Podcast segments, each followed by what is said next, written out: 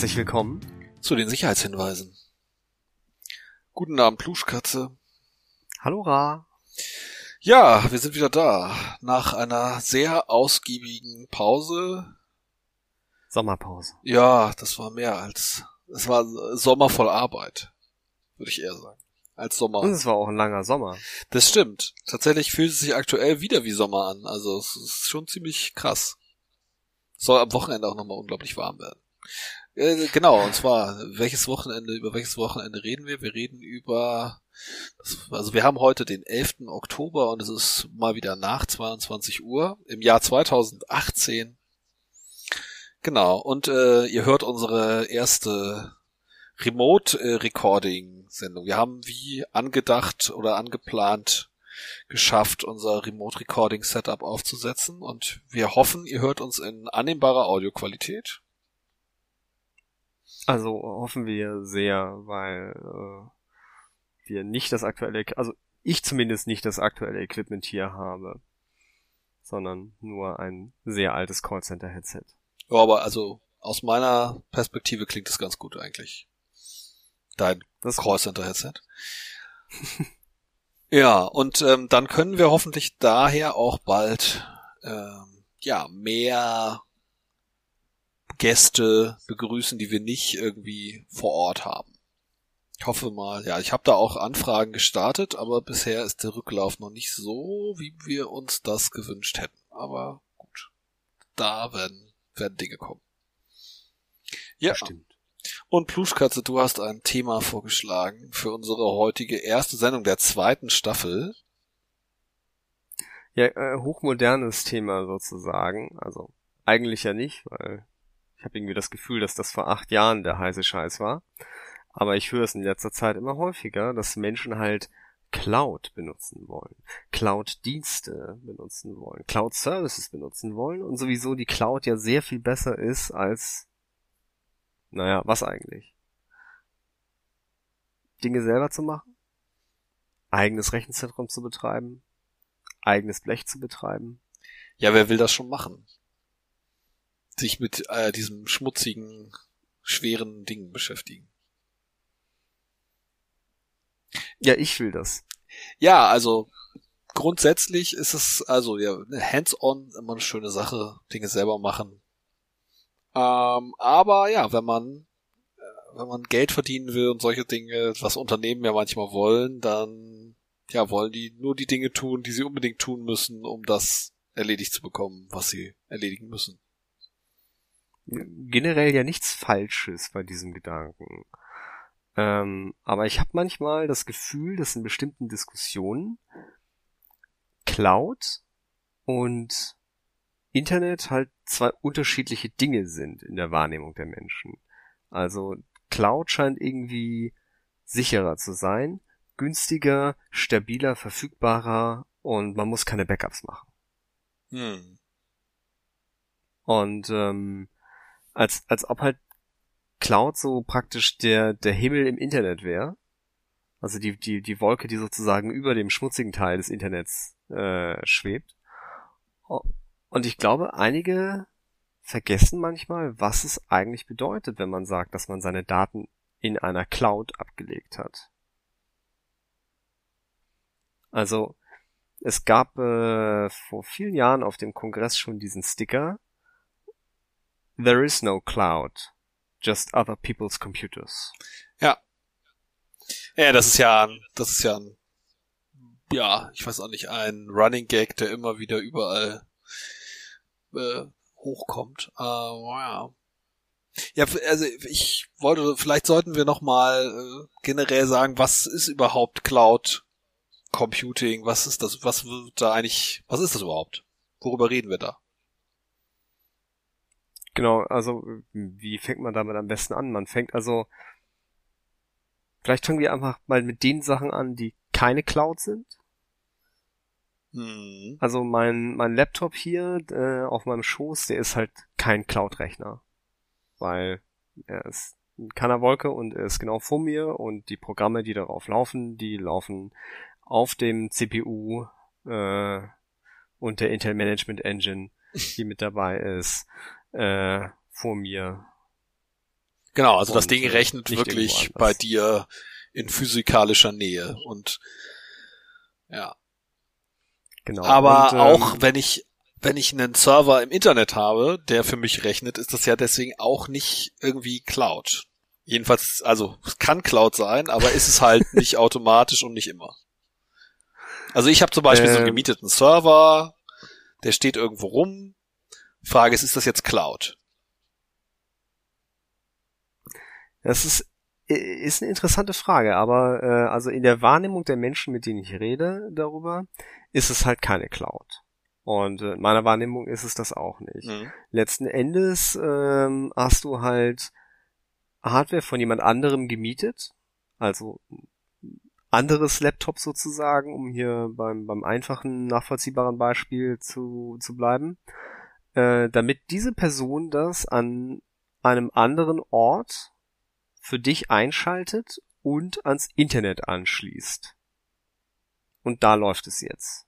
Ja. Das ist praktisch dein. Damit ich dein nicht so ein Rechner lautes, lüftendes Ding in meinem Keller stehen haben muss und außerdem die Telekom überreden muss, dass sie mir eine vernünftige Internetverbindung geben, sondern das macht jemand anders für mich. Genau, und das ist auch also über, über Jahre hinweg so der gangbare Weg gewesen für äh, halt, ich möchte gerne selber im Internet etwas äh, hosten. Also, sei es eine Webseite, ein E-Mail-Server oder sonst irgendwas. Und ähm,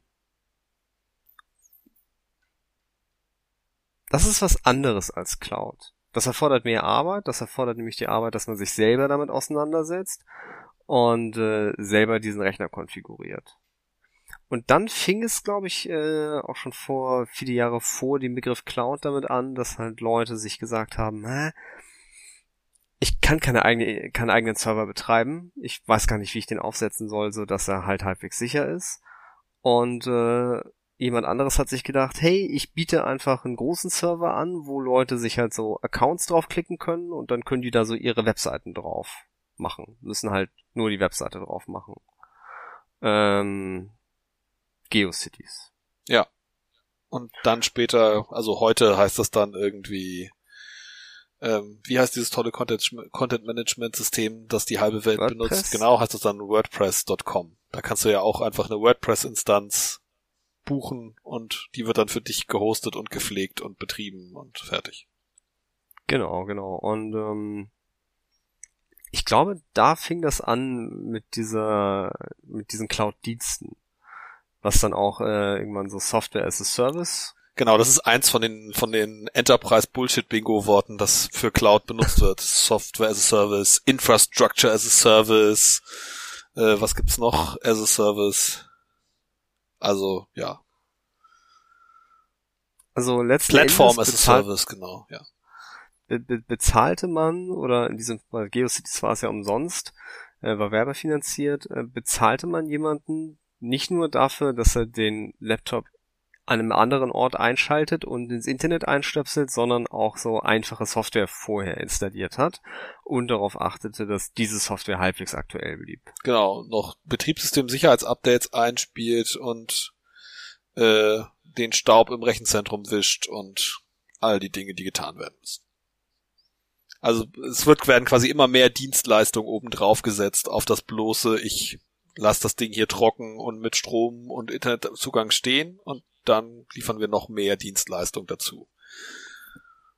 Und je mehr Dienstleistungen wir oben drauflegen, umso mehr quasi Verantwortung und Macht über das, was wir da produzieren oder was wir da benutzen, geben wir aus der Hand. Ja? Ziemlich genau, ja, ja. Das ist Und das, was, äh, was bei dir ein ungutes Gefühl auslöst. Ja, also äh, das, das äh, löst das nicht bei jedem ein ungutes Gefühl aus? Wahrscheinlich nein. Ich, ich versuche immer noch so den, äh, den, den Weg weiterhin zu der Cloud, die halt alle so toll finden, zu ziehen. Also, was glaube ich damals ein großes Problem war, war halt, dass der Mensch, der auf dein Internet-Notebook aufgepasst hat, halt das nicht immer geschafft hat. Manchmal gab es bei denen ja auch technische Probleme und dann war halt das, was auch immer du da drauf hattest, war halt weg, kaputt oder einfach nur offline für eine bestimmte Zeit. Ja.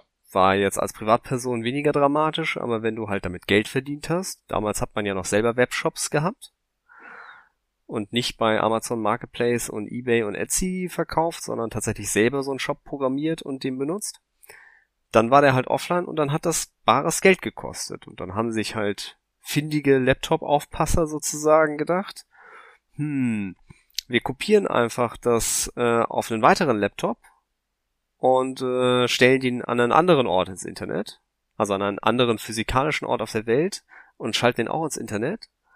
Und dann hast du zwei. Und dann ist es plötzlich halt ausfallsicher. Rare. Und ähm, dann war es auch plötzlich so, dass Sicherheitskopien damit halt auch irgendwie weniger relevant wurden, weil halt es gab halt mehr als eine Kopie von deinem System sowieso. Ja. Und äh, dann haben Leute das gemerkt und fingen halt an, Daten da hochzuladen. Für, für die Selbstaufbewahrung. Also nicht mal, um sie mit anderen zu teilen, sondern einfach sozusagen so, okay, es gibt an einem anderen Ort der Welt, gibt es mehrere Rechner verteilt. Wenn ich meine Daten dahin kopiere, dann äh, sind sie praktisch halt nicht verlierbar. Ja, also dann, klar, dann muss mehr passieren. Es gibt nicht einen Punkt, der, wo eine Tsunami meinen Computer zerstören muss oder jemand den Stecker im falschen Moment rausziehen, sondern gibt's halt mehrere und das senkt halt einfach die Wahrscheinlichkeit, dass das passiert. Ja. Deswegen haben wir ja auch alle, wir wollen ja alle unsere Offsite-Backups haben. Irgendwo bei Freunden an deren DSL-Anschluss noch so ein so eine kleine Box stehen, wo wir mal hinsichern und so, damit, wenn unsere Bude abbrennt, wir unsere Daten noch haben und so. Hm. Ja, also äh, klingt ja eigentlich irgendwie ganz praktisch, oder? Ja, klingt, also klingt praktisch. Ich, ich sichere meine Daten auch auf meinem eigenen Server in, im Internet. Aber nicht in der Cloud? Naja, weiß ich nicht, ob das Cloud ist, ist jetzt halt die Frage. Ist halt, also, ist, der Computer gehört mir nicht, habe ihn gemietet. Der steht nicht hier, steht irgendwo in einem Rechenzentrum. Ne? Also. Also ist Cloud jetzt Internet oder ist Cloud jetzt äh, ähm, mehr als Internet? Nee, Cloud ist schon irgendwie mehr als Internet, weil also Internet ist ja über quasi nur so ja, die Infrastruktur über die diese Cloud quasi ist quasi das Meer unter der Cloud, ne, aus dem die sich speist, wo das Wasser nach oben verdunstet oder so. Die, die Cloud ist irgendwie, na, das, im Wesentlichen ist die Cloud wahrscheinlich das, was von den Profis betrieben wird. Also da, wo du halt weißt, ah, die haben gutes, äh, die machen, die machen das richtig, die haben gute Backups, die haben irgendwie gutes Failover und haben viele Rechenzentren überall auf der Welt und so. Also da, wo du halt wirklich dann auch äh, Vorteile, also wo du die Vorteile optimal ausnutzen kannst, die das bietet, das Konzept. Hm. Die das halt auch so auf einer gewissen Größenordnung machen, dadurch eine gewisse, das günstig anbieten können. Also ich weiß nicht, ich glaube irgendwie Google und Amazon, die bieten jetzt irgendwie so Cloud-Speicher. Du zahlst, glaube ich, einen Cent pro, pro Gigabyte oder sowas als Privatperson so für ab dem, ab dem ersten Gigabyte. Und unglaublich. Ja, und wenn du dann jetzt halt irgendwie, ich hätte irgendwie meine meine 200 Gigabyte Fotosammlung da irgendwie äh, irgendwohin backuppen will, weil ich die wirklich behalten möchte, wenn mein Haus abbrennt, dann äh, ja, dann kostet das halt irgendwie zwei Euro im Monat. Und wenn ich das irgendwie mir jetzt bei einem kleinen Hoster um die Ecke irgendwie 200 Gigabyte gut erreichbaren Storage buchen will, dann kostet das wahrscheinlich irgendwie, also nicht, 15 Euro im Monat oder so. Das ist halt so Economy of Scale. Ja, und abgesehen davon, hm. dass die das irgendwo in Amerika mit irgendwelchen ganz günstigen ähm, also irgendwo betreiben, wo der Strom günstiger ist als hier und wo, keine Ahnung, alles Mögliche anders, ne, Globalisierung und so. Schlechtere Regulierung, schlechtere Arbeitsbedingungen, schlechtere Umweltauflagen, bla bla bla. Okay, es kommt mir irgendwie, irgendwie bekannt vor, also dieses so großer Konzern, stellt Produkt irgendwie günstig her, macht es aber professionell. So, so Massenfertigung. Und äh, alle schreien so yeah und alles so geil und ähm, viel besser als den, den Hoster äh, um die Ecke zu nehmen, den lokalen Hoster. Weil der kann das nicht so gut. Ja, also, sagen wir mal, der hat auf jeden Fall im Zweifel nicht so eine durch Kundenkontakt abgeschliffene, aalglatte Oberfläche und Prozesslandschaft wie der Riesenkonzern, der einfach 12 Millionen Kunden hat und ähm, wo auch schon jeder, jeder Supportfall irgendwie ein paar tausend Mal vorgekommen ist und so und es dafür eine, eher eine Prozedur gibt. Was nicht unbedingt gut sein muss, aber das, weil bei dem kleinen Anbieter kann es dann ja auch sein, es gibt halt für nichts eine Prozedur, aber du hast halt auch immer einen persönlichen Ansprechpartner oder so. Ne? Was viel wert sein kann. Was viel wert sein also kann. Versuch bei Google mal einen Menschen zu erreichen. Ich habe ja, das noch klar. nicht geschafft. Das ist äh, kann total von Vorteil sein, aber auf der anderen Seite, wenn jede Kleinigkeit, die du dann mal erledigt haben musst, außer äh, nicht, die weil sie nicht automatisiert ist, du diesen Menschen dann anrufen musst, dann ist es halt auch wieder ja, also das ist das ist ein Punkt, wo irgendwie Reibung entsteht, wo Zeit verloren geht und so und das willst du vielleicht nicht. Okay. Also will ich nicht, glaube ich jetzt auch wieder. Es, es gibt ja so zwei Formen von ich, einmal als Privatperson, einmal als Unternehmen. Äh, ich als Privatperson finde es halt gruselig, äh, bei Großkonzernen meine Daten zu hosten, meine Services zu hosten und da halt irgendwie abhängig zu sein. Aber es gibt halt ganz viele äh, um mich herum, die das total abfeiern und sagen so, boah, was für eine tolle Firma und alles umsonst und äh, es funktioniert immer und bei dem und dem kleinen Anbieter hatte ich immer Probleme und äh, ja, also das kann ich tatsächlich auch nicht nachvollziehen. Also weil es ja auch, es ist einfach so, dass je weiter du quasi weg bist sozial betrachtet von einem anderen Akteur, umso stärker sinkt seine Verantwortung, die er dir entgegenbringt. So. Das ist einfach so. Äh, also das so funktionieren auch einfach Menschen und so funktioniert unsere Gesellschaft. Es würde gar nicht anders funktionieren. Wenn du, du, also du kannst eben nicht dasselbe Verantwortungsgefühl aufbringen für einen deiner zwölf Millionen Kunden, die am anderen Ende der Welt sitzen, wie für einen deiner 20 Kunden, die alle irgendwie im 5 Kilometer Umkreis um dich wohnen. So, und den, den du allen regelmäßig sprichst. Da ist einfach das, das Verantwortungsgefühl und auch so die Verbindlichkeit und Abhängigkeit ist einfach größer und das ist, also, das geht gar nicht anders. Das kann ich nicht verstehen, warum man da bei, meint, bei einem großen Unternehmen prinzipiell besser aufgehoben zu sein.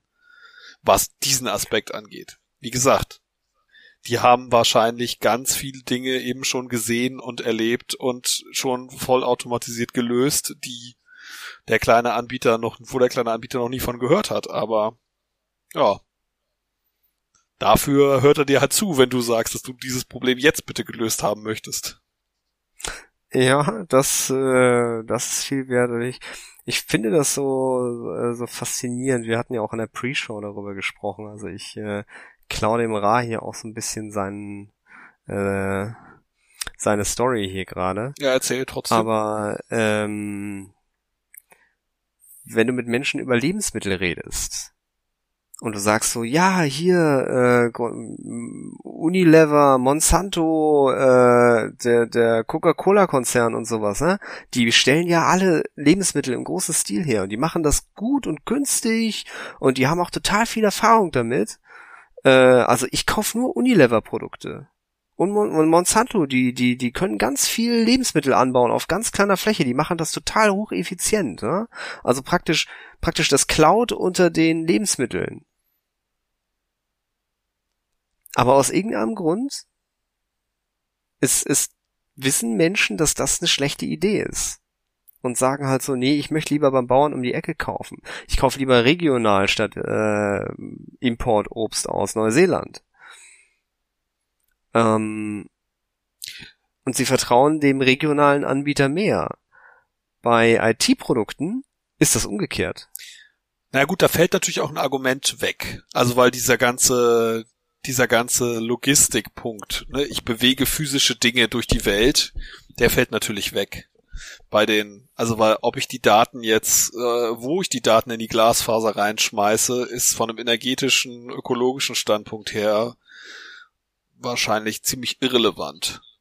Ja gut, es, es, es geht mir jetzt ja nicht nur um ähm, also um den CO2-Footprint, der sozusagen erzeugt wird durch den Transport der Güter. Nee, aber das ist trotzdem äh, da, tatsächlich ein Argument, weswegen du sagst, also das ist ja ein sehr gutes Argument zu sagen, ich will regional kaufen. Ne? Und das könnte eine Erklärung sein, warum Leute sagen, ich kaufe mein Essen lieber regional, weil das ist ja irgendwie ökologischer und so, ne? weil das wird halt nicht um die Welt geflogen.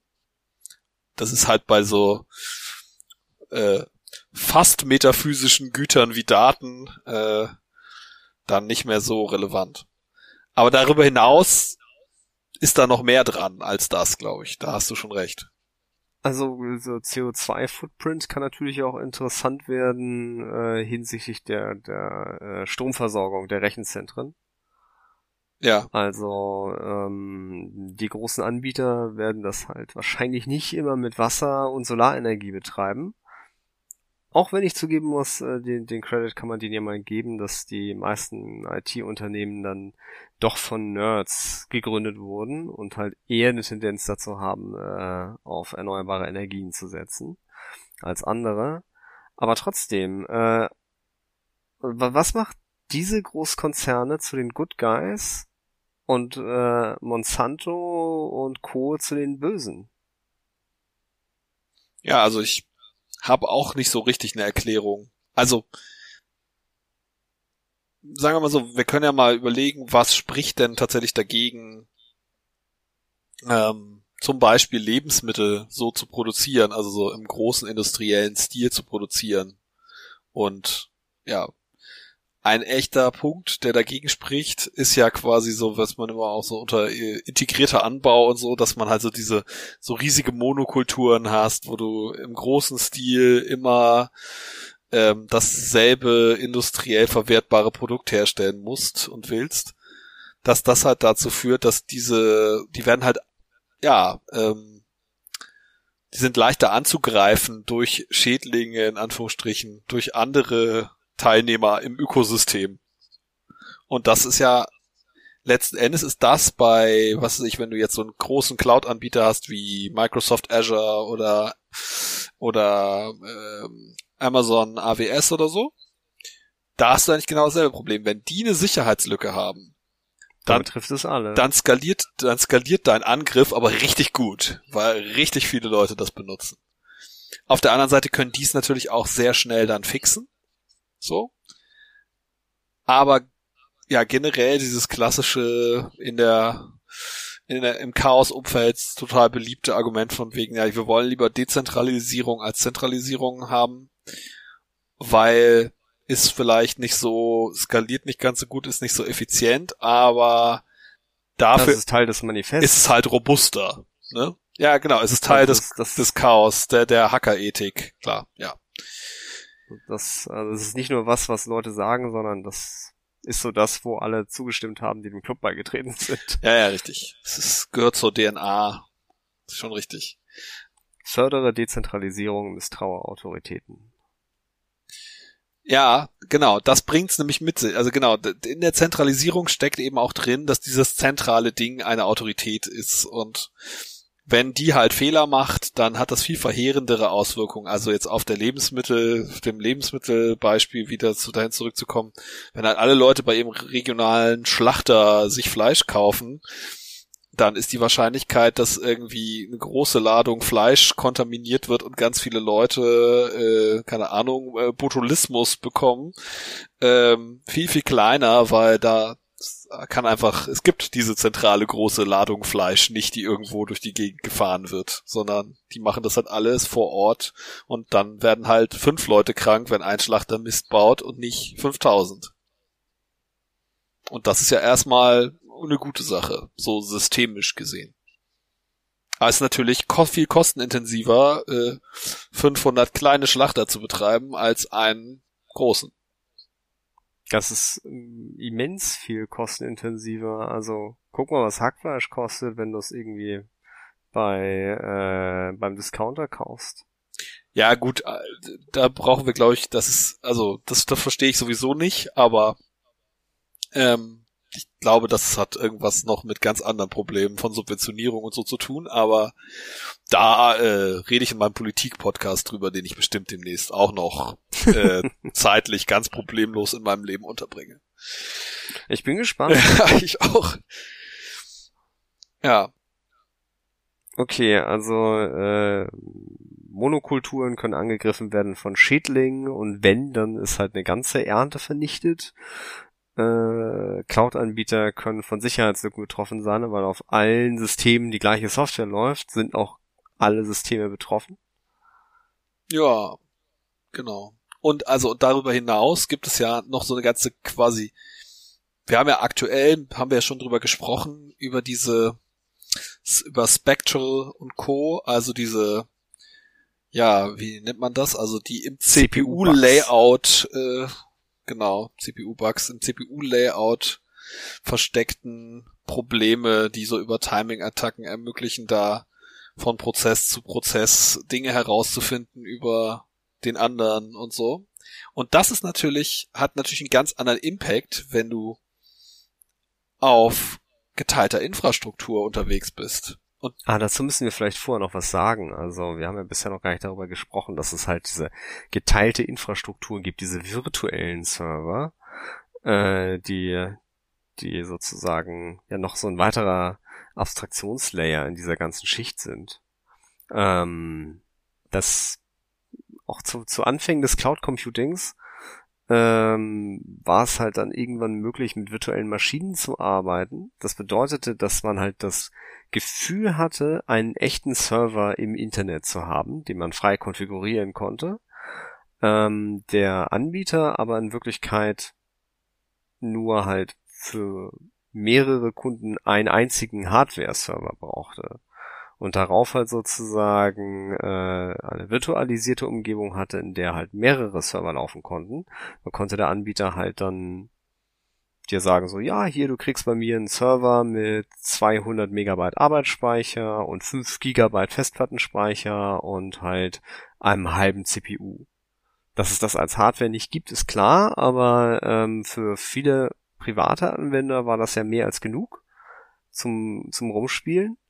Und ähm, ich glaube, das hat so ein bisschen dieses Cloud Computing auch vorangebracht, weil so eine virtuelle Instanz kann man sehr, sehr gut ko kopieren, spiegeln, sichern und äh, es ist halt sehr einfach dann aus einem Server praktisch zehn zu machen, zumal ja auch äh, einige Kunden halt nicht 24-7 ihren Server voll ausgelastet haben. Das heißt, man konnte sogar noch mehr äh, Kunden auf ein Blech lassen. Überprovisionieren, wie sie das nennen. Genau, ja, da sind einige Anbieter sind dafür bekannt. Ähm, genau. Dass man da dann plötzlich ungewöhnlich langsame Geräte äh, sozusagen, ähm, sozusagen mietet. Dafür halt zu sehr günstigen Preisen. Und ähm, genau, das, also dieses Virtualisieren. Jetzt habe ich den Faden verloren. Was wolltest du nochmal sagen?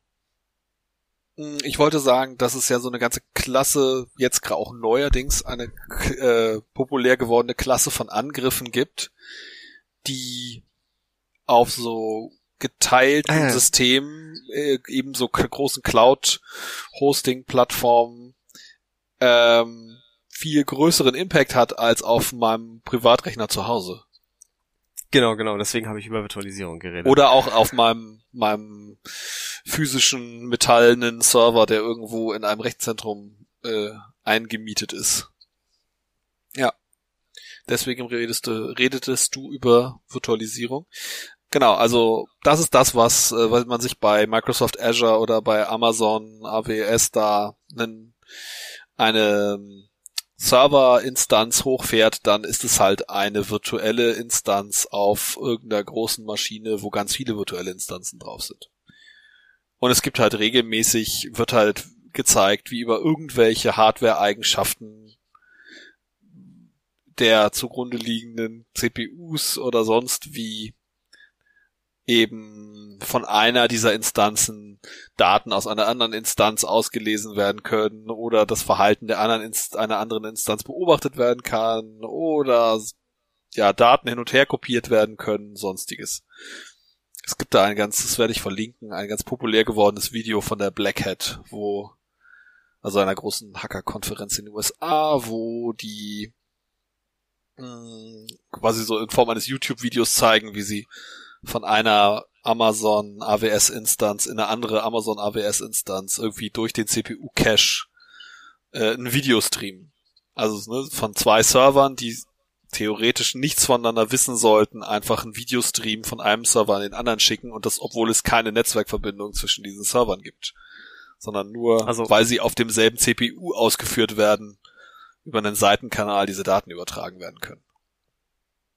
Also ähm, für die Hörer, die jetzt gerade ausgestiegen sind äh, bei den bei der Auflistung der der Dinge, ähm, das Video ist wirkt unspektakulär, wenn man sich nicht vor Augen führen kann, was halt gerade passiert. Und das wird, glaube ich, nicht so deutlich anhand dieser Fenster, wenn man das nicht eh schon kennt. Also es hat halt praktisch den gleichen Impact, als würde jemand demonstrieren, dass er von einem Bankschließfach Daten ins andere Bankschließfach teleportieren könnte. Ohne dass die Bank das vorsieht und ohne dass man damit rechnen würde. Ja, also eigentlich so, als könntest du in dein Bankschließfach gehen und machst die Klappe vorne von deinem Bankschließfach auf und in der Seite von deinem Bankschließfach ist noch eine Klappe, die kannst du aufmachen und in das andere Bankschließfach daneben reinfassen und einfach Sachen rausnehmen, neue Sachen reintun. So. Weil denen nicht aufgefallen ist beim Bau ihres Tresors, dass da die Seitenwände, dass man die einfach aufklappen kann von den Schließfächern.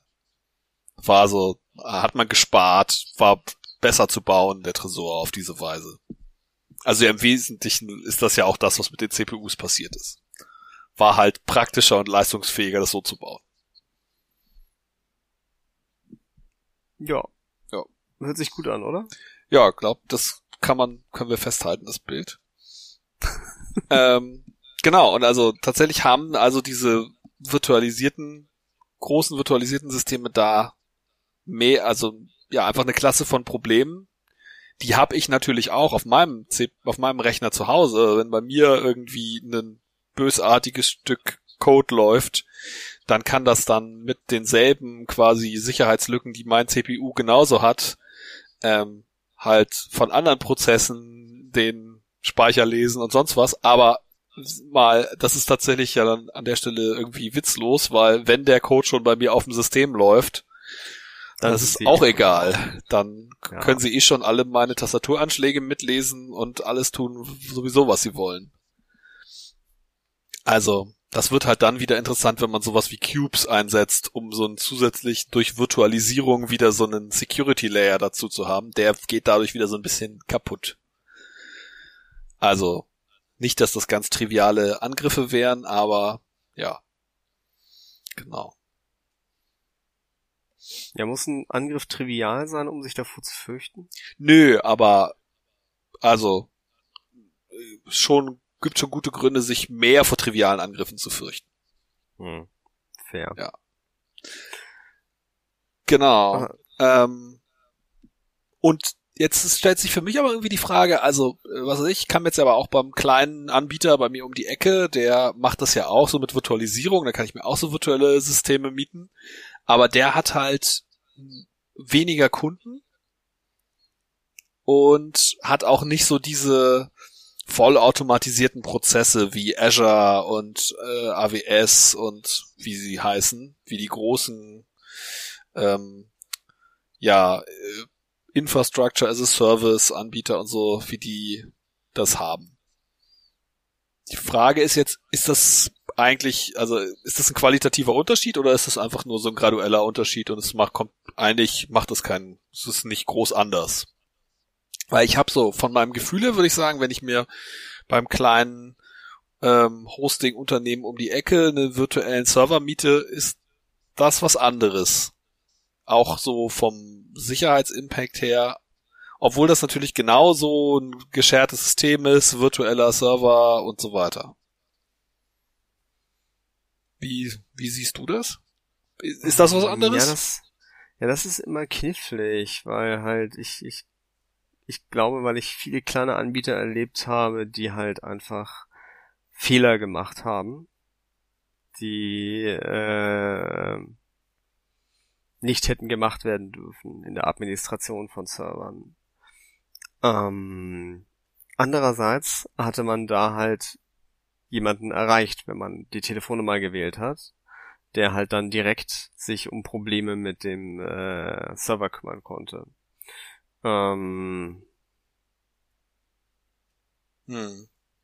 Ich, also ich finde das schwierig, das, das zu sagen. Also Aber ich, ich erkenne ja an, dass der Cloud-Dienst halt vom Stabilitätsfaktor her und halt eventuell auch von den Security-Updates her ähm, mindestens genauso gut sein muss wie der kleine Anbieter nebenan. Also der kleine Anbieter nebenan hat halt außer dem persönlichen Kontakt und der Tatsache, dass halt du weißt, wo deine Sachen laufen, ähm,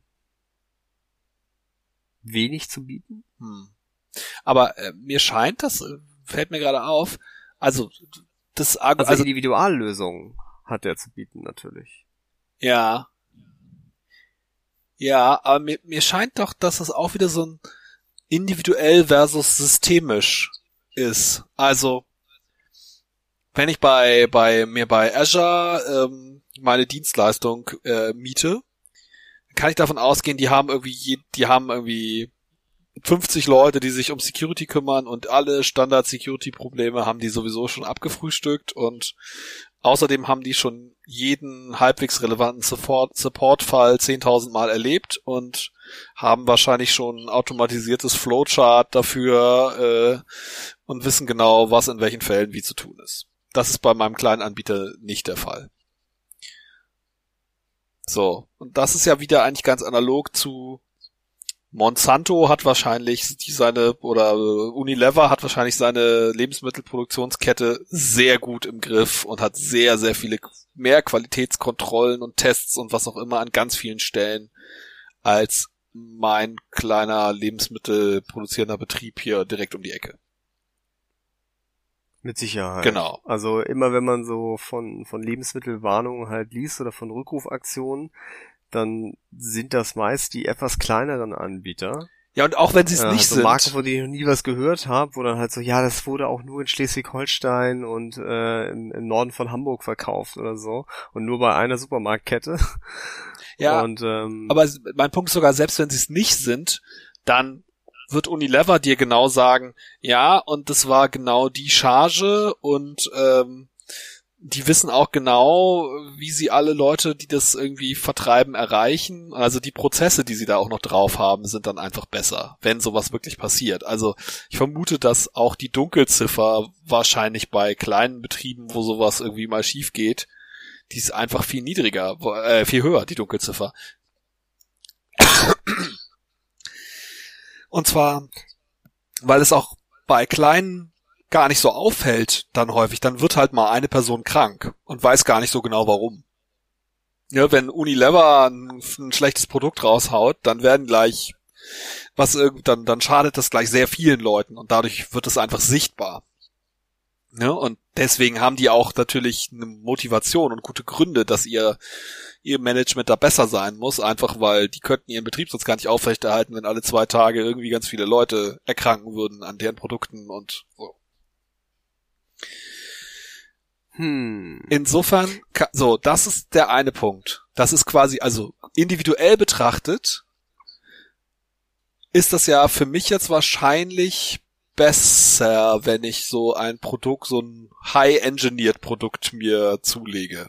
Beziehungsweise wenn ich, also wenn ich meine Dienstleistung bei Azure kaufe. Aber systemisch ist es doch was anderes. Systemisch ist es doch wahrscheinlich besser, wenn alle bei einem kleinen Anbieter kaufen.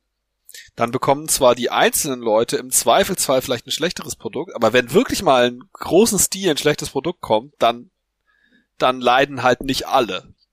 Und dann kann es auch nicht zu so einem systemischen Versagen kommen. Also, ne, wenn morgen, also es wird höchstwahrscheinlich nicht passieren, aber wenn morgen äh, Amazon komplett, also wir hatten das ja auch schon, es gab es ja schon mal, so dass Amazon Ausfälle großflächige Amazon-Ausfälle, äh, ne, dann geht auch nichts mehr. Dann können irgendwie äh, mehrere zig Millionen Menschen kein Netflix gucken. Also ich glaube, Netflix war zu dem Zeitpunkt auf AWS. Ich weiß nicht, ich glaube, die sind da weggewechselt oder so, ich bin da nicht ganz sicher. Aber Oh, das weiß ich nicht. Aber ein gutes Beispiel für Amazon-Ausfälle, die gar nicht Amazon verschuldet sind, ähm, war halt, dass vor einigen Monaten, glaube ich, also ich bin mit, mit der Zeit gerade nicht ganz sicher, aber es ist auf jeden Fall kürzlich sozusagen passiert, dass halt äh, mir auf Reddit ganz viele Berichte entgegensprudelten, dass Leute halt aus äh, Probleme hatten mit Online-Games, sich darauf zu connecten. Mhm. Und ähm, zwar in erster Linie äh, russisch-föderaler Raum. Mhm. Und die sagten halt so, wir können nicht nicht drauf verbinden. Und die ganzen kleinen Anbieter alle so, ja, wir wissen auch nicht, was los ist. Wir hosten bei Amazon. Und dann kam heraus, dass äh, Telegram, um gegen den äh, Ach, russischen Staat richtig. sozusagen sich abzusichern, einfach so 1500 äh, VMs sich bei Amazon geklickt hatte um halt den Telegram-Dienst aufrechtzuerhalten, damit der nicht gesperrt wird in Russland. Die russische, äh, also die, die, die Exekutive hat sich halt gedacht so, Telegram-IP muss gesperrt werden und hat angefangen in der großen Firewall die Dinger zu klicken. Naja, also hat Russland jetzt auch eine große Firewall schon? Ich dachte, die haben einfach dann per Dekret alle Internetprovider angewiesen. Letzten Endes ist das der gleiche Effekt. Ja, na gut. Also, ja, aber sie haben halt einfach tatsächlich dann auch die ganzen IPs gesperrt. Nur doof war halt, dass über die gleiche IP halt auch andere Dienste liefen, die dann halt mit sozusagen betroffen waren. Ja, das war ja letzten Endes von Telegram, weil das ja eigentlich die intendierte war eigentlich intendiert. Also die haben sich halt gesagt, ja, die werden schon nicht so verrückt sein und das halbe Internet lahmlegen in Russland, äh, indem wenn sie AWS äh, im großen Stil blockieren. Aber das hat die Russen nicht interessiert. Also war für alle Seiten mit Sicherheit eine lehrreiche Erfahrung. ich bin nicht sicher. Ich bin nicht überzeugt. Naja. Ähm, also genau, also systemisch könnte man sagen, wäre es halt doch irgendwie, hat es wahrscheinlich Vorteile, diese dezentrale Lösung mit vielen kleinen Anbietern und so weiter zu wählen während es individuell betrachtet wahrscheinlich nicht so vorteilhaft ist. Man könnte das vergleichen mit einer Impfung tatsächlich, mit einer, weil, also Impfungen bieten ja quasi, wohl das stimmt wahrscheinlich auch nicht, wahrscheinlich äh, rede ich gerade den äh, Impfgegnern. Du willst jetzt gerade mit, mit, mit, mit Spieltheorie kommen und sowas, das ist halt irgendwie, ähm, dass, dass das Risiko der Impfung halt ähm, in, in dem Fall höher sein kann, als halt äh, die Krankheit zu riskieren, weil es zu wenig Infizierte gibt. Ja, also das ist zumindest immer ein Argument, das vorgebracht wird. Ich weiß gar nicht, ob das tatsächlich stimmt. Insofern muss man damit vorsichtig sein, weil vielleicht rede ich gerade den Impfgegnern zu, was ich auf keinen Fall tun will. Ähm, aber Nein, impft eure Kinder bitte. Ja, unbedingt. Ähm, aber nehmen wir mal theoretisch mal kurz an, dass es so wäre, dass so eine Impfung im Einzelfall dann wirklich verheerendere Schäden hätte und das ähm, als ähm, die Krankheit, gegen die man impft, dann hat man ja immer noch das Argument, ja, das stimmt vielleicht, also in diesem Fall wäre das dann so, aber ähm, der systemische Effekt wäre ja, dass wenn alle trotzdem impfen würden, da quasi das Risiko eingehen würden, dass die, dass die Krankheit dann gar nicht mehr geben würde. Und dann würden alle wieder profitieren. Und, ne, also und quasi das, weil ähm, Einzelne nicht mitspielen, ähm, dann da entsteht so eine Art Prisoners-Dilemma, dass, ne, weil sich nicht alle irgendwie darauf einigen, dass sie mal alle mitspielen, ähm, kannst du dann halt quasi nicht den optimalen Outcome äh, für die für das Problem kriegen, nämlich dass du eine Krankheit ausrotten kannst. Also ich glaube, es gibt noch so, es gibt so einzelne Krankheiten, wo man ganz genau weiß, ja, die gibt's noch, weil äh, Land X sich geweigert hat, äh, Impfpflicht einzuführen. So, zu irgendeinem Zeitpunkt. Und man kann so quasi statistisch zeigen, dass wenn die das gemacht hätten, äh, die einzigen, die da nicht mitgespielt haben, dass die Krankheit dann quasi ausgerottet wäre heute und so. Naja, und so ein bisschen so ähnlich, also so vom, jetzt vom Trade-off, den man da quasi machen müsste, ist das, glaube ich, könnte man sagen, ist es da auch. Also wenn quasi alle die Aufwand auf sich nehmen würden, das quasi ähm, diese Mehrarbeit zu machen, selber ihr Zeug äh, zu betreiben. Da gibt's im Club ja auch einen stehenden Run Your äh, Run Your Own Fucking Infrastructure heißt das Stichwort. Mhm. Da gibt's auch einen, einen Talk zu, den man, den werde ich auch nochmal verlinken. Ähm, ja, wenn alle diese Arbeit auf sich nehmen würden, dann hätten wir ein systemisch bessere äh, Infrastruktur für alle. Die würde zwar mehr kosten und wäre ein bisschen aufwendiger und so, aber sie wäre quasi gegen bestimmte Bedrohungen besser gefeit. Also in Wirklichkeit ist nicht Cloud benutzen die stabilere Alternative? Ja, individuell betrachtet nicht, aber systemisch wahrscheinlich. Aber für alle. Ja, ah, das ist also ich, ich finde da so äh, moderne Kommunikationswege ist ein gutes Beispiel. Ähm, also Internet und E-Mail sind ja als dezentrale Protokolle entworfen worden. Ja. Also halt äh, mehrere Server und wenn halt ein E-Mail-Server mal ausfällt, dann fällt halt nicht der gesamte E-Mail-Verkehr der Welt aus. Federation heißt das. Konzept, ja. Aber, aber, aber dann ist halt WhatsApp mal down für ein paar Stunden. And everybody loses their mind. Ja, hatten wir das, das auch kürzlich? Ich habe keine Ahnung, ich benutze kein WhatsApp. Ja, WhatsApp ist manchmal haben die auch mal Probleme. Also es hält sich in Grenzen, sind dann auch manchmal regionale Grenzen. Aber ähm, die können natürlich auch mal ein größeres Problem haben und einfach offline sein. Ja, klar. Und dann kannst du gar nichts mehr verschicken. Ja, Monokultur halt. Mhm. Genau. Deswegen, äh, ja. Also Lob den Leuten, die alle fünf Messenger installiert haben und mit niemandem wissen, wo sie wen erreichen. Ja. ich habe überhaupt kein Problem damit mit den mehreren Messengern. Also ähm, funktioniert sehr gut. Es ist nur irritierend, wenn ich halt die gleiche Person in allen Messengern erreichen kann. Ja, das, ja. Verstehe. Aber so Sekundärkanäle, doch, doch, finde ich ganz gut. Heterogenität, Diversität und sowas. Das Schlimme, also das Schlimmste wäre ja, wenn einer der Messenger gewinnen würde. Hm. Ja, das stimmt. Also allein auch, weil man natürlich keinen, weil man keinen Ausweich, weil man keinen Punkt mehr hat zum Ausweichen. Ja, das ist im Prinzip, das ist eigentlich wie dieses klassische liberale Dilemma. Also weil aus so einem liberalen Gesichtspunkt heraus kann man sich ja sagen, ja, ähm, es wäre ja irgendwie anzustreben, dass es quasi so eine, so eine einheitliche Weltordnung, so eine freiheitliche, einheitliche Weltordnung gäbe. Das wäre ja gut.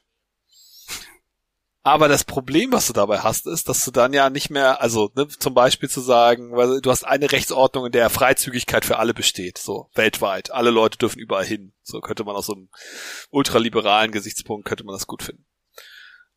Aber du hast dann das Problem, dass du ja immer so dass du da nicht mehr sagen kannst, ja, wenn es dir hier nicht passt, dann geh doch irgendwo anders hin und mach doch deine eigene, geh doch dahin, wo deine eigene Ordnung gilt, also wo es so ist, wie es dir gefällt. Ein bisschen so, ja, also man könnte ja denken, es wäre ja toll, wenn ich alle Leute, wenn ich einen Kanal habe und ich weiß, ich kann jeden auf dem Planeten da erreichen, es wäre total, wäre ja irgendwie praktisch. Aber auf der anderen Seite ist es halt auch doof, weil wenn's dir da, wenn es da scheiße wird, wenn da auf morgen ein totalitäres Regime die Macht übernimmt in, in deinem Messenger, dann, äh, ja, dann hast du keinen Ort mehr, wo du hingehen kannst. Ich glaube, das ist das, wovor ich mich am meisten fürchte. Dass halt einer der großen Player so sehr gewinnt, dass man keine Chance mehr hat, woanders hinzugehen. Man hat das ja damals so über Google gesagt, immer wieder Don't be evil. Und ähm, wir haben es nicht geschafft, eine andere Suchmaschine durchzusetzen. Es gibt keine andere so gute Suchmaschine. Wenn du bei Google nicht gefunden wirst, dann gibt es dich nicht. Ja, naja. Ich finde das immer also so. Ja, ja, echt, ist das so? Also.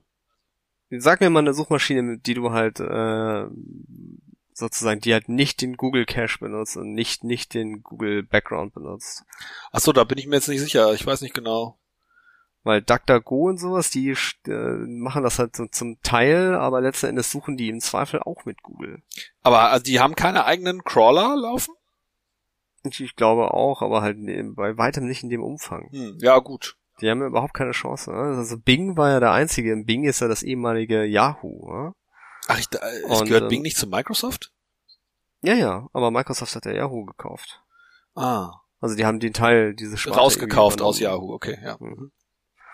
Und ähm, selbst, das ist ein riesiger Konzern, das sind Leute, die machen IT seit vielen, vielen Jahren und die kriegen das auch nicht hin. Hm. Zu spät. Ja, Economy of Scale und so. Wobei und, eigentlich, äh, also letzten Endes hat Microsoft ja schon, hätte wahrscheinlich die Kapazitäten, da Geld draufzuschmeißen, so lange bis es funktioniert, oder? Ja, aber du kannst mit einer Suchmaschine offenbar nur dann Geld verdienen, wenn du der einzige Anbieter bist auf der Welt. Hm. Deswegen traut sich da keiner ran. Ja, es gibt ja sowas, so natürliche Monopole. Es macht keinen Sinn, zwei äh, Wassernetze aufzubauen. Meinst du, das ist, ist halt auch äh, so zwei Stromnetze zu, aufzubauen, macht wenig Sinn. Es ist wirklich extrem unökonomisch und eine ziemlich dumme Idee. Genau, aber. Und es macht, äh, wird auch niemand tun, deswegen. Wir, aber wir, wir das ist bei ja Suchmaschinen auch so, meinst du? Wir, wir sind ja Hamburger. Ja. Und äh, die, äh, die Hamburger haben per Volksentscheid ja zum Beispiel ihr Stromnetz zurückgekauft. Das Netz gehört der Stadt. Ja. Und ähm, das gleiche ist, wird, glaube ich, auch mit Fernwärme und äh, Wasserwerke sind, glaube ich, immer noch in städtischer Hand ja. angestrebt. Das heißt, Infrastruktur sollte nicht Privateigentum sein. Ja, es kommt darauf an, was für Infrastruktur. Also, was weiß ich, Handymasten aufstellen, ist ja vielleicht was anderes. Also, weil sich auf einem Häuserdach äh, einzumieten und da deinen Handymast aufzustellen, ist vielleicht auch nicht das beste Beispiel, aber ist auf jeden Fall nochmal eine ganz andere Hausnummer als ein Wassernetz oder ein Abwassernetz doppelt zu bauen. Also zwei Handynetze parallel aufzubauen, das macht vielleicht noch irgendwie Sinn, obwohl es wahrscheinlich auch eine dumme Idee ist. Aber es ist viel weniger verrückt, als zwei Abwassernetze in einer Stadt zu bauen. Also technisch gesehen würde ich ja kritische Infrastruktur wie Wasserversorgung ja sogar lieber mit Fallback-Systemen versehen als Handynetz. Und was für ein Schmuh man macht, wenn man private Handynetze aufspannen lässt, das haben wir damals erlebt. Das ist halt so, oh, ich habe E Plus, ich habe hier keinen Empfang. Was? Ich habe D1 ich habe hier vollen Empfang. Ja, dafür habe ich halt draußen irgendwie in Winsen vollen Empfang mit E Plus gehabt und die Leute mit D2-Netz keinen. Ja, ja, und, deswegen, ähm, also zum Beispiel, die Schweden machen das glaube ich auch so, dass das quasi so ein, also dass sie quasi die Anbieter sind da verpflichtet, quasi ihre Infrastruktur zu scheren und dann irgendwie das weiterzugeben zu fairen Konditionen an ihre Mitbewerber, damit quasi die Netzabdeckung für alle überall vergleichbar ist. Und also das wäre total sinnvoll, wenn das hier auch so wäre, glaube ich. Deswegen, daran dachte ich halt eben auch, dass so, ja, vielleicht auch nicht so eine tolle Idee. Aber also sagen wir mal so, es scheint zumindest irgendwie unter wirtschaftlichen Gesichtspunkten machbar zu sein, das zu tun. Und wie gesagt, ich glaube, zwei Wassernetze in einer Stadt aufzubauen, das ist einfach, das ist wirtschaftlich einfach nicht machbar. Es ist totaler Wahnsinn. Das wäre totaler Wahnsinn, das zu tun. Und das, also das nennt man ja so natürliche Monopole, ne, dass es halt so Sachen gibt, wo es sich einfach nicht lohnt. Kein, da kann kein Mitbewerber so. Und du meinst, dass es äh, kann kein Mitbewerber überleben unter solchen Bedingungen. Und die Frage ist jetzt, ja, ist das halt auch so bei einer Suchmaschine. Also ich sehe jetzt erstmal keinen guten Grund, warum das so sein sollte. Ja, aber und, ah, und übrigens, Idee, äh, die, die Chinesen haben eine eigene Suchmaschine. Die funktioniert auch. Ja, okay. Es gibt ja auch äh, Yandex und sowas. Ja, die ne? Russen, aber genau. Man, ähm,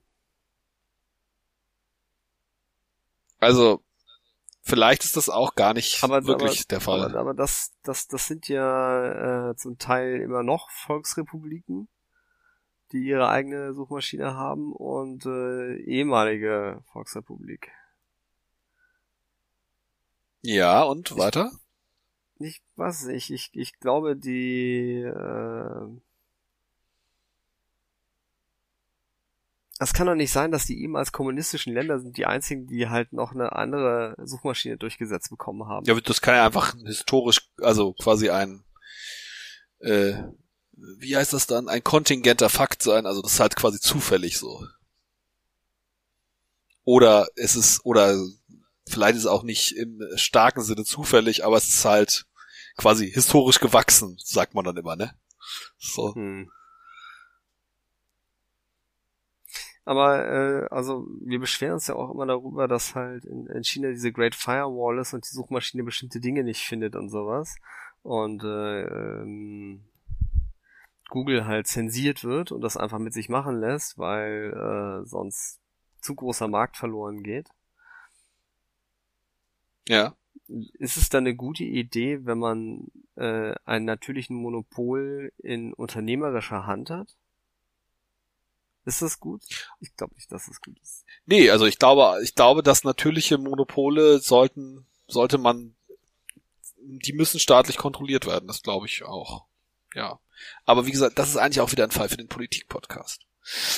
Ja, okay, wir sind auch so ein bisschen abgedriftet. Ähm, ja, das stimmt. Da kommen wir mal wieder zurück zur, äh, zur Cloud, wo halt diese, ähm, dieses Problem der Monokultur noch zum Pro, äh, zu Schwierigkeiten führt unabhängig davon, dass man halt irgendwie äh, im Falle eines Angriffes auch verwundbar ist. Ja. Worauf ähm, willst du hinaus? Hm, ja, ich, äh, es ist diese Software äh, as a Service äh, Anbieter. Jetzt, äh, also WordPress. Ja, WordPress oder äh, dann nehmen wir mal einen der mh, hm, Slack kenne ich inzwischen aus mehreren Unternehmen.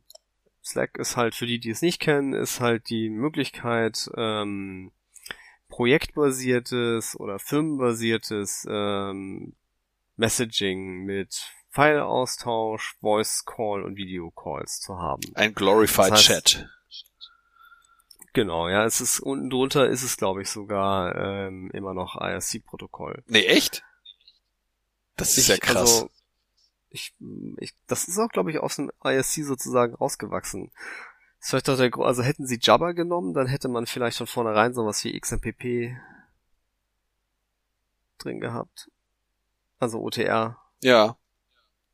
Also ich dachte, ähm, dass, dass die, dass quasi die allermeisten dieser Chat-Lösungen auf XMPP gewachsen sind. Also zum Beispiel WhatsApp ist ja auch mal XMPP gewesen. Facebook, dieser Facebook-Chat war auch mal XMPP. Also es gab mal ein IRSI-Plugin, um sich mit Slack-Servern zu verbinden. Ich dachte, das wäre so eine Bridge gewesen auf ihr, dass die so eine Bridge hätten zu IRC. Aber müsste ich jetzt nachdenken. Anyway. Aber das it's, it's not my point. Ja. Ähm, mein Punkt ist, dass äh, wenn du halt einmal angefangen hast, dieses Slack-Ding zu benutzen, dann lädst du ja Daten da hoch und äh, hast halt wichtige Sachen, die du eventuell später nochmal durchsuchen möchtest und hast halt praktisch deine Unternehmenskommunikation da drin. Ja, genau, das ist quasi auch der Trick von, von Slack, also weil du kriegst das ja quasi erstmal umsonst. Und dann verkaufen dann, sie dir, dass du darauf gut suchen kannst und so. Das verkaufen sie dir dann, wenn du dann irgendwann festgestellt hast, oh, was, das sind alle meine Daten da drin und jetzt muss ich aber irgendwelche Sachen rausfinden und was mache ich denn jetzt? Genau, weil die für die die Suche ist äh, dafür. Ich glaube, das ist, ist das Elasticsearch oder sowas, aber die Suche ist relativ aufwendig in Slack. Ähm, und die findet sogar Dinge. Ja, ja, die, die ähm, ist effizient. Aber jetzt versuch deine Daten mal da wieder rauszukriegen. Versuch mal umzuziehen. Ja. Das ist ja. Nicht vorgesehen. Das ist ja so eine Forderung dieser, wie nennt sich das nicht, wie Plattformneutralität, äh, dass Plattformen quasi eigentlich dazu gezwungen sein müssten, so Migrations, diese, zumindest die Daten anzubieten immer zur Migration und so. Ist ja, glaube ich, jetzt auch per Datenschutzgrundverordnung müssen sie dir eine Möglichkeit geben, ne, deine Daten runterzuladen. Oh, interesting. Das ist ja was, was ich noch gar nicht beachtet habe. Ich glaube schon. Das ist ja DSGVO-mäßig an der Stelle auch noch was äh, zu tun. Also, weil sie müssen könnte. dir ja sagen, welche Daten sie über dich haben, ergo, sie müssen sie dir zum Runterladen geben. Meh. Oder, äh, keine Ahnung, ausgedruckten PDFs oder so. Wer weiß. Hm. Das wäre natürlich, könnte man, müsste man nochmal nachprüfen. Äh, Ich hoffe, sie haben das Gesetz reingeschrieben, wenn Export, dann maschinell verarbeitbar. Ja. Ja, aber gut, das wird natürlich, also ich denke mal, ja gut, sie hätten wahrscheinlich Anreiz, dafür zu sorgen, dass es so schlecht wie irgend möglich verarbeitbar ist. Ne? Ja, stimmt schon. Hm, ja, natürlich. Deswegen, also das, das Prinzip kennt man ja von anderer Software halt, ähm, die halt nicht vorsieht, dass man irgendein offenes Format benutzt, um seine Dateien abzuspeichern, weil man könnte ja von der einen zur anderen Software wechseln. Hm. Warum sollte man sich die schönen Login-Effekte kaputt machen lassen? Okay, also Slack, ja, und Slack ist eine Software as a Service und da siehst du auch ein Problem von Cloud, weil weil du nicht mehr wegkommst. Mein Punkt war Login. Login, ah, okay. Die Login-Effekte. Mhm. Genau, also es ist jetzt nicht zwingend auf Cloud bezogen, aber äh, es ist halt was, was, was neu ist, dass man da halt auch an der Stelle nicht mehr rauskommt. Oder, äh, um halt noch mal ein bisschen weiter zu greifen, ähm, Amazon bietet ja nicht nur virtuelle Server an, sondern die bieten ja jetzt dir sogar an, dass du dir nur eine virtuelle Funktion schreibst, die bei denen ausgeführt wird, mit den sogenannten Lambda-Funktionen. AWS Lambda. Ähm, genau, musst du halt nicht mehr einen vollständigen Server hosten, sondern äh, schreibst halt wirklich nur noch den Code in zum Beispiel Python oder so, der halt äh, bestimmte API-Funktionalitäten abdeckt auf deinem System. Und äh, dahinter hast du Amazon Buckets, um deine Daten, die du halt irgendwie hoch runterladen zur Verfügung stellen möchtest. Und dann hast du vielleicht noch irgendwie eine Datenbank oder so, die auch von Amazon gehostet wird, die halt ich weiß nicht, welche Datenbank Amazon inzwischen anbietet, aber die haben, glaube ich, sogar ihre eigene Datenbank dafür geschrieben. Ähm und da kommst du auch nicht mehr so schnell weg. Also du entwickelst dann gegen deren System, was halt hoch proprietär sozusagen äh, gemacht ist, also das kein anderer Anbieter bietet halt genau das gleiche an. Alle bieten irgendwas ähnliches an. Ich glaube, Digital Ocean kann das auch inzwischen. Ja, also so. Weiß ich aber e- nicht. Eventually, eventually äh, compatible. Das ist der, der, der neue Hot Shit, ne? Ja. Und ähm, da kommst du halt erst recht nicht weg, weil eine VM-Instanz kannst du zur Not halt innerhalb von einem Tag noch irgendwie runterziehen und halt äh, selber irgendwo anders hosten oder woanders hochziehen. Aber wenn du halt in diesem Lambda-System bist, da wieder rauszukommen, und du schießt dich dann praktisch auf einen Anbieter ein. Das ist jetzt für Privatpersonen, also für das Gros unserer Hörer wahrscheinlich nicht so interessant. Aber das ist dann für Unternehmen interessant, wenn du dich dafür entscheidest, zu Amazon zu gehen und deren Lambda-Funktion zu benutzen, dann kann das sein, dass es eine Entscheidung für immer ist. Ja. Also, da sagen Weil wir mal, es wird unwirtschaftlich teuer, da mal wieder wegzukommen. Du musst dann im Prinzip wahrscheinlich fast alles neu bauen, was du gemacht hast. AKA Entscheidung für immer. Ja. Wobei sich da die Frage stellt, ist das eine Besonderheit von Cloud Software. Also weil, was weiß ich, wenn ich mehr, also es wird ja irgendwie so im, im, äh, im Enterprise IT wird immer so so Features beworben wie ja, was weiß ich, ähm, du storest irgendwie, also dass du in bestimmten Software-Layern Business-Logik hast und in anderen dies und das und dann kannst du problemlos, weil das alles unabhängig voneinander ist, kannst du die Datenbank darunter wechseln zum Beispiel oder so. Kannst einen bestimmten Layer einfach austauschen. Und am Ende des Tages ist das alles schön gut, aber es passiert sowieso nie, dass sie die, wirklich die Datenbank mal austauschen da in dem Stack oder die Zwischenschicht austauschen oder sonst was, weil am Ende doch immer in irgendwelchen Details es dann so doch so viel Arbeit getan werden müsste, dass es unwirtschaftlich ist, das zu tun. Und also ich glaube, das ist grundsätzlich, naja, und, und vor allen Dingen äh, bist du halt immer noch abhängig in fast allen Fällen von irgendwelchen äh, Firmen, die ihren äh, propositären Kram da haben.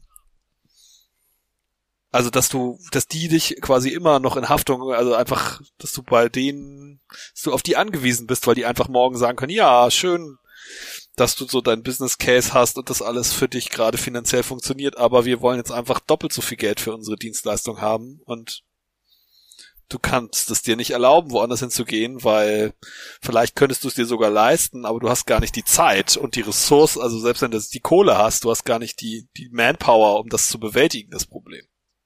So. Und die kannst du dir auch nicht einfach irgendwo kaufen, weil die Leute müssen ja dein Produkt kennen und dein, dein Zeug kennen und was auch immer. Ne?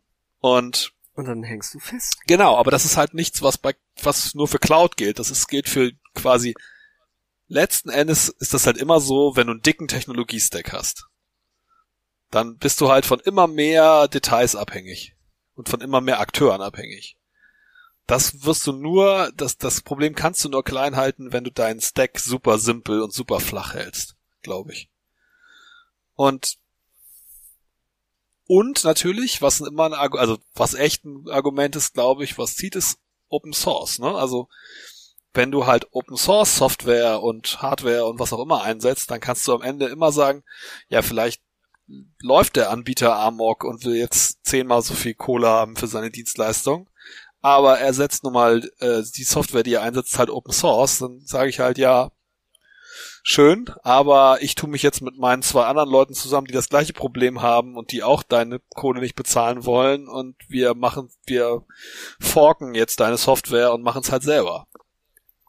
Bauen uns das selbst oder gründen eine neue Firma, die es für uns macht oder was auch immer. Also dann, du hast immer noch so diese Option zu sagen, ja, dann geh halt und wir machen es selber.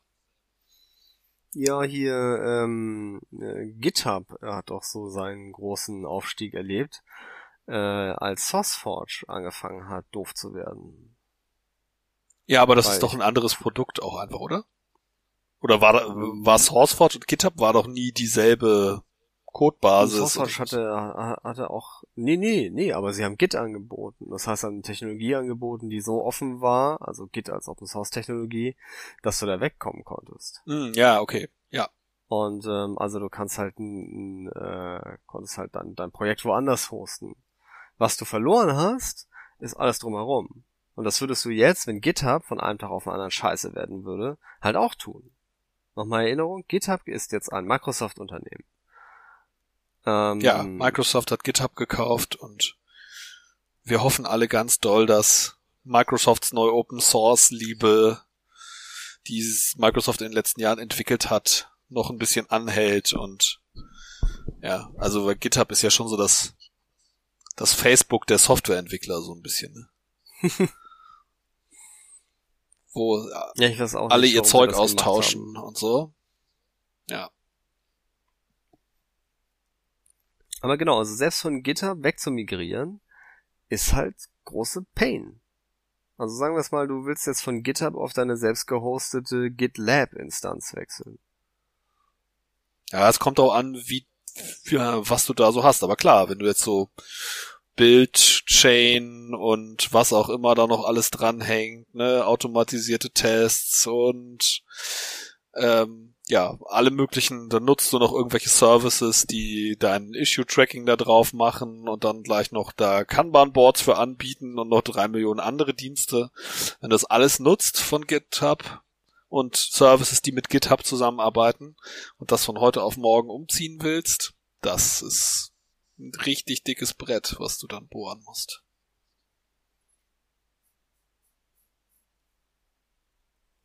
Hallo? Hörst du mich noch? Ja, ja, Ich, ich, ich höre dich noch. Ich, ich, ich war gerade sprachlos, weil mein eigentliches, äh, also mein, mein Ziel mit dieser Folge war halt, äh, so Argumentationsmunition zu liefern, äh, für warum man nicht die Cloud-Lösung wählen sollte. Mhm. Aber jetzt im Zuge der Diskussion haben wir bisher äh, eher so, ja, kaufe lieber Bio als äh, Industriezucker. Ja. Und ähm, das typische Login-Syndrom, was wir halt auch von Anwendungen schon kennen. Äh, aber halt noch nicht so einen großen, so ein, so ein Bam-Hammer, der halt einfach sagt, so, darum ist es scheiße, Cloud einzusetzen. Ja, das, ich glaube, das liegt einfach so daran, dass die meisten Probleme, die man vorfindet, irgendwo einfach nicht neu sind, sondern nur das gleiche Problem in einem anderen Gewand. Und ich vermute, das ist hier auch der Fall. Also wie gesagt, dieses Virtualisi das Problem mit der Virtualisierung und der geteilten Hardware und dass wir eben einfach kaputte Hardware haben, überall da draußen. Und das wird sich so bald auch nicht ändern. Das ist, glaube ich, einfach ein Problem, was schon für Cloud deutlich übler ist als für ich lass meine eigenen physischen Server irgendwo rattern. Wenn du halt weißt, ich bin auf meiner eigenen Hardware, das hat schon sicherheitsmäßig einen deutlichen Vorteil gegenüber ich bin irgendwie virtualisiert unterwegs. Ja, ist, ist es wirklich so? Ich bin mir jetzt gerade nicht hundertprozentig sicher, weil ähm, also als Privatperson ja. Als Unternehmen? Doch auch. Wieso denn nicht? Also weil. Wenn du, ja, aber wenn du deine eigene Hardware hast, musst du deine eigenen äh, Leute dafür beschäftigen, die sich darum kümmern. Ja, klar. Und äh, jetzt nehmen wir mal an, du äh, sparst da halt. Oder findest keine guten Leute, die das machen. Und die, die das machen, die machen halt Fehler. Und dann gibt es halt technische Probleme und ähm, ja klar, aber das ist, das ist doch wieder eigentlich eher das Problem des kleinen Menschen, oder? Und nicht das, also weil ein, gro ein großes Unternehmen, das kann sich eben die Leute leisten, die das auch gut machen.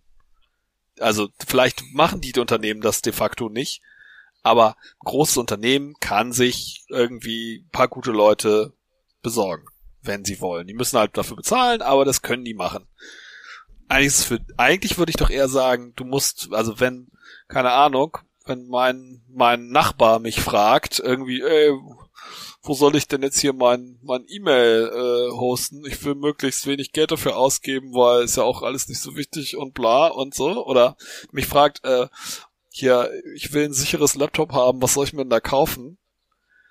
Dann sage ich dem ja nicht, ja, klöppel dir mal deine eigene Lösung und löt dir mal deinen Hillbilly-Laptop zusammen sondern sage ich dem ja, dann kauf dir halt so ein Google Chromebook. Da wirst du auf jeden Fall, werden dir wahrscheinlich nicht deine, hast du keinen Banking-Trojaner drauf, weil das ist ja das, wovor du Angst hast.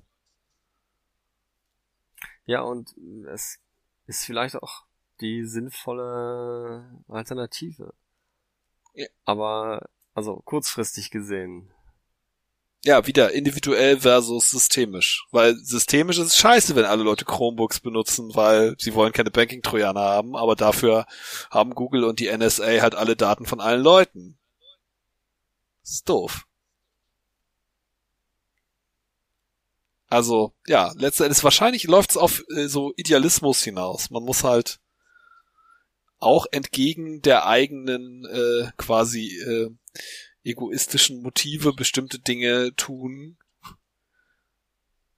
ja, weil es eben das Richtige ist und weil es nicht, also weil es quasi, weil es nicht skaliert, in Anführungsstrichen, weil es äh, zu, zu notwendigen äh, Kontradiktionen kommt, wenn alle Leute sich einfach nach ihren individuellen, äh, nach dem so verhalten, wie es für sie individuell am besten ist. Ja, ist es wirklich nur das? Ist es halt hier äh, übernehmen Verantwortung für die Gesellschaft? Also damit kann man ja Unternehmen auch meistens nicht so gut kommen. Stimmt. Ähm, also das ist ja so, als wenn man sich, also wenn man so einen Cloud, bestimmte Cloud-Anbieter nimmt, als ob man sich so auf einen einzigen Zulieferer festschießen würde und würde halt kritische Produktionszyklen von einem einzigen Zulieferer abhängig machen. Und wenn mit dem Zulieferer irgendwann mal was ist, dann stehst du auch still. Mhm, genau. Ja, nur, also wenn aber, also das Ding ist halt, wenn alle Leute bei diesem einen Zulieferer sind, dann ist es wieder egal, weil dann hast du keinen Marktnachteil, wenn alle stillstehen. Ja.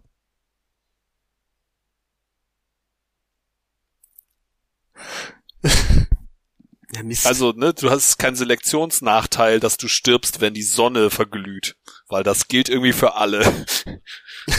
so.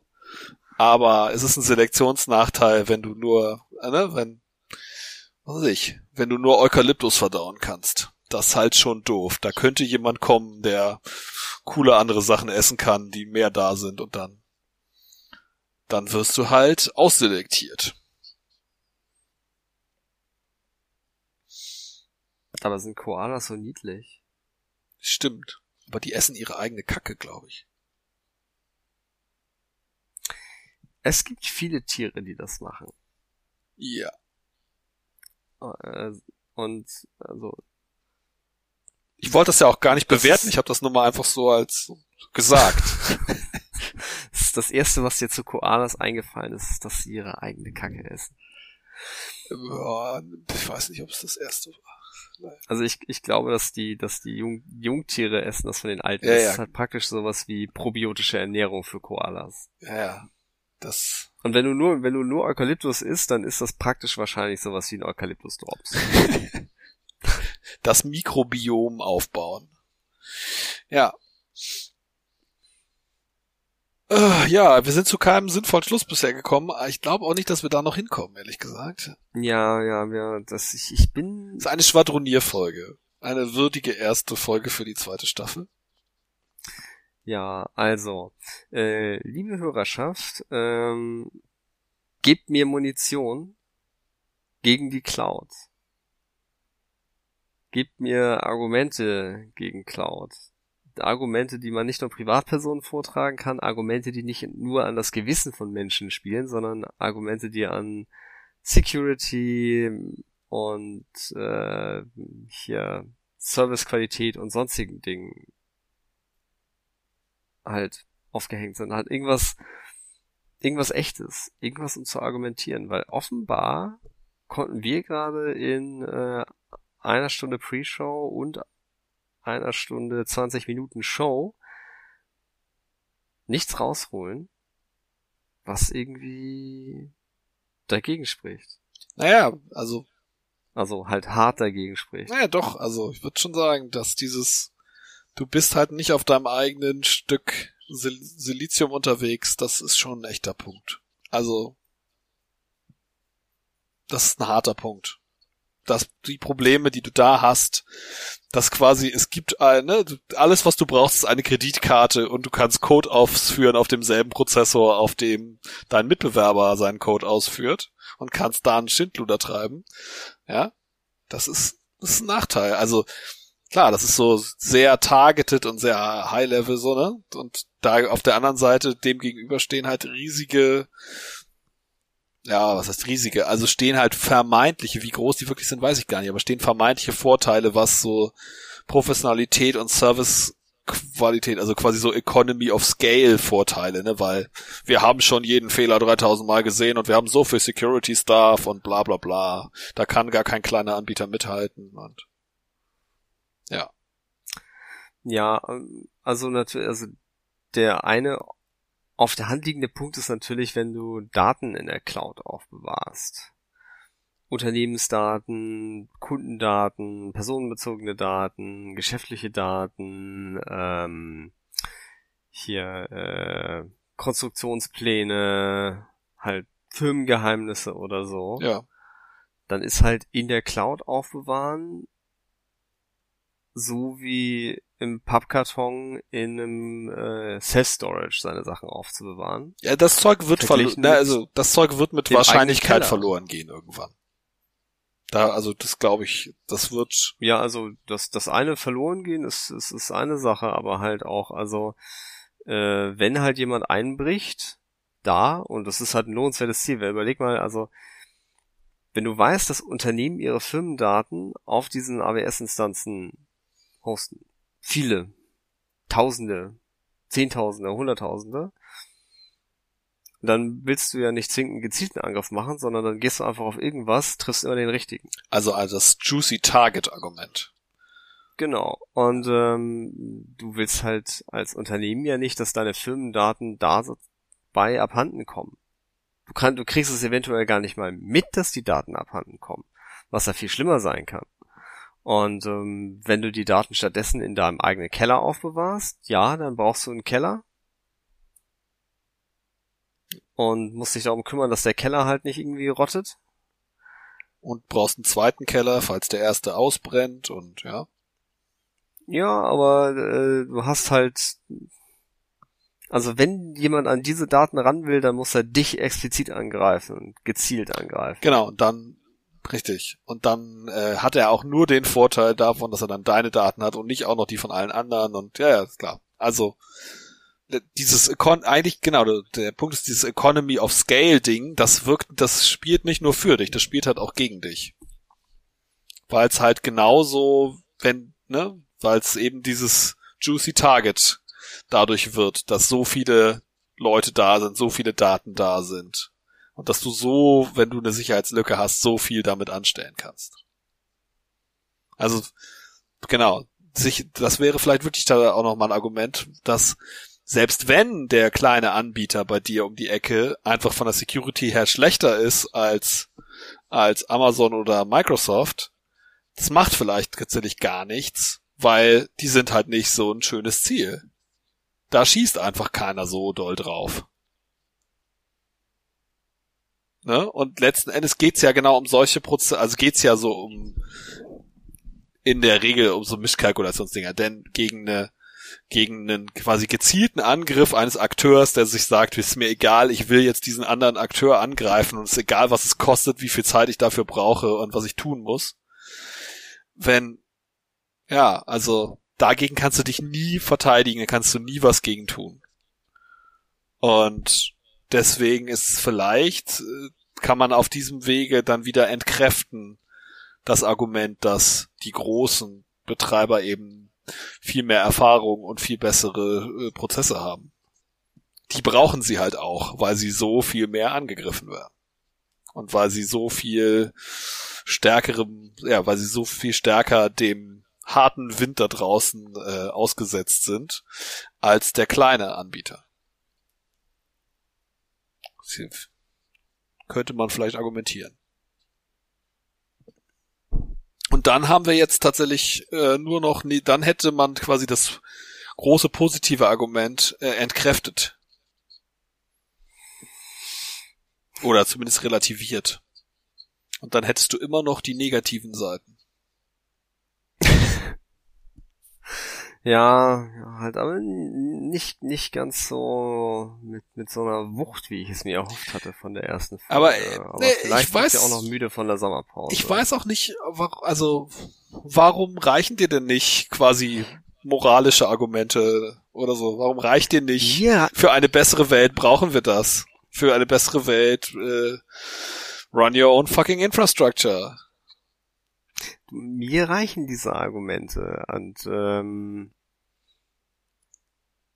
ich ich kaufe ja auch mein, mein meine Bioprodukte und äh, kauf halt nicht Eier aus Bodenhaltung und so weiter.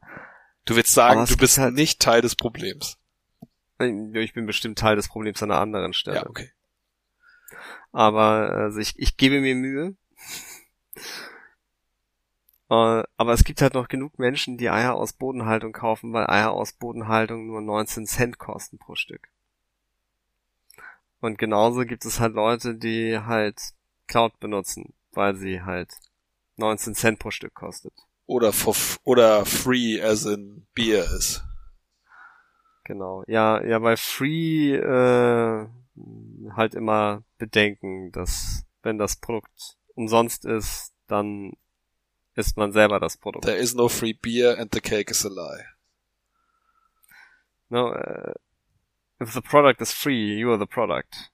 Das, ähm, da gibt's ja diese nette Karikatur mit den Schweinen, die halt äh, im Mastbetrieb sind und sagen, oh, es ist total toll, äh, es gibt immer Essen umsonst und wir haben ein Dach äh, über dem Kopf. Wir haben ein Dach über dem Kopf und es geht uns total gut. Ich weiß gar nicht, warum die uns einfach umsonst Essen geben, ohne dass wir was tun müssen. Tja. Medizinische Versorgung auch kostenlos und so. Ja, ja vielleicht ein Grund, hellhörig zu werden. Also noch, also für die weniger technisch äh, äh, äh aktiven Hörer, ähm, Google Mail ist umsonst, nicht weil Google so nett ist, sondern weil Google all eure E-Mails Wort für Wort durchscannt mit automatisierten Verfahren, um daraus halt seine künstliche Intelligenzen zu trainieren, um euch noch besser, gezielter mehr Werbung für Produkte schalten zu können und noch ganz andere Dinge machen kann.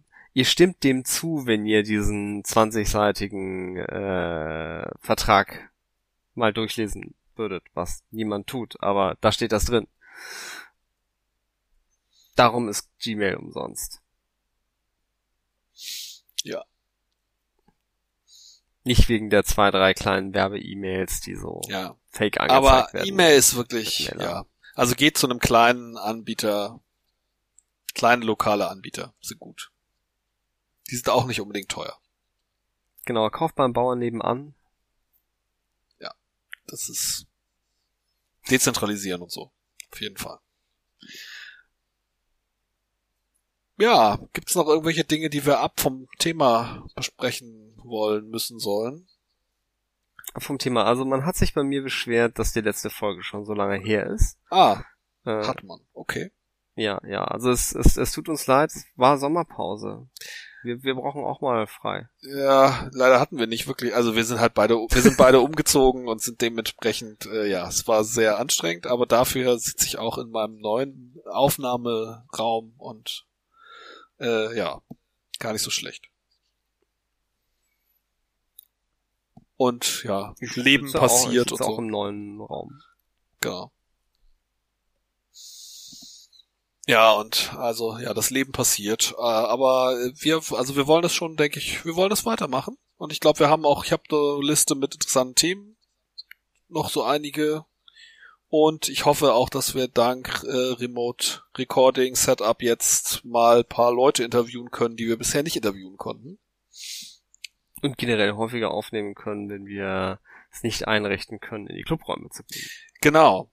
Äh, eine, genau, eine Erwägung, also wenn ja jemand mal von den Hörern was zu sagen will, persönlich oder sonst auf irgendeinem Kanal, äh, wie ihr das findet, äh, es war die Erwägung, ob wir vielleicht äh, häufiger kürzere Sachen aufnehmen. Also wenn es ein aktuelles Ereignis gibt, dann einfach mal sagen, wir setzen uns mal 15 Minuten kurz hin und reden mal kurz darüber, was es eigentlich ist. Das könnte man vielleicht äh, zeitnäher einrichten. Ja, könnte man sich überlegen, ob man das machen will. Oder ob man. Also ich ja, will das. Du möchtest das gerne. Ich finde das Ja, an ich sich auch attraktiv, aber dann kommt natürlich dieses Staffelkonzept irgendwie durcheinander, wenn das so. Aber ja. Äh, Extrablatt, Extrablatt. ja, will man das in einem extra Mhm. Channel haben? Wie machen wir es mit der Nomenklatur? Das sind alles schmutzige Lösungen. Also dann, ja, egal. Wir haben ja, dann müssen wir halt irgendwann wieder die Arch, dann, wenn wir dann sehr schnell sehr viele Folgen produzieren, dann ist es halt so. Und dann, dann geben wir diese Staffelidee quasi von einer 16 Folgen Staffeln halt auf und dann wird halt einfach hexadezimal hochgezählt und fertig. Achso, aber, aber, aber, aber, also.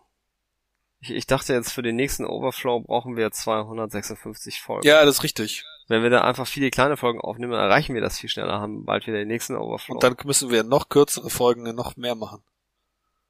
Ja. Okay. Gut. Das ist ein Plan. schaffen wir schon. Ähm, und äh, falls es Hörer gibt, die äh, diese Folge hören, weil sie in der Datenschleuder von uns gelesen haben. Hallo, schön, dass ihr da seid. Ach wie, in der Datenschleuder stand was drin? Also angeb also mir wurde das gesagt, also ich wurde gefragt, ob ob es den Podcast noch gibt und ob er in der Datenschleuder gelistet wird oder werden soll. Ich habe so ja gesagt. Okay. Ich hoffe, dass dass das passiert. Das ist ja krass. Also zum jetzigen Zeitpunkt passiert es wahrscheinlich. Also das ist die äh, neue Ausgabe, die noch nicht erschienen ist dann. Genau, ja. Alles klar. Cool. Bin ich gespannt. Als als als Passwort. Ich wollte gerade meine alte Ausgabe suchen, aber die ist wahrscheinlich in irgendeinem dieser vielen Kartons hinter mir. Die alte neue Ausgabe, die wir alle per Post zugeschickt bekommen haben. Die Plötzlich. letzte, genau. Ja. Hm. Ja, Für die, die es nicht wissen, die Datenschleuder ist das äh, Fachblatt für Datenreisende. Des CCC. Genau. ein unregelmäßig erscheinendes Papierpamphlet. So auf totem Baum. Ja, und also und mit eigenwilligem Design und äh, eigenwilliger Schreibe. Ich, ich fand immer, dass es so aussieht wie die konkret. In klein. Ja. Ja. Aber es ist sogar der gleiche Font, oder? Es hat auf jeden Fall sowas, hat sowas links undergroundiges. Also genauso wie es sich für einen Club gehört, aber ja. Politische Aktion. Ja, richtig. so, es ist jetzt fast 0 Uhr. Ah ja, schlafen und so ist ja auch ganz, ganz gut mal hin und wieder. Ja. Aber immerhin ja. muss ich jetzt nicht noch aus dem Club nach Hause fahren, sondern kann direkt einfach ins Bett gehen. Vielleicht schlafe ich jetzt einfach auf der Couch ein. So, wir machen einfach jetzt Aufnahmeschluss und ich Und lässt den Kanal offen und wir können, naja, egal. Ah ja, genau. Kannst ja, du noch äh, aufnehmen, können wir noch äh, versenden, wie du irgendwann schnarchst. Gut, also es ist dann, glaube ich, damit auch, äh, hat sich jetzt äh, über die Zeit ist um und wir hören uns hoffentlich bald beim nächsten Mal. Bis zum nächsten Mal. Ciao, ciao. Wink, wink.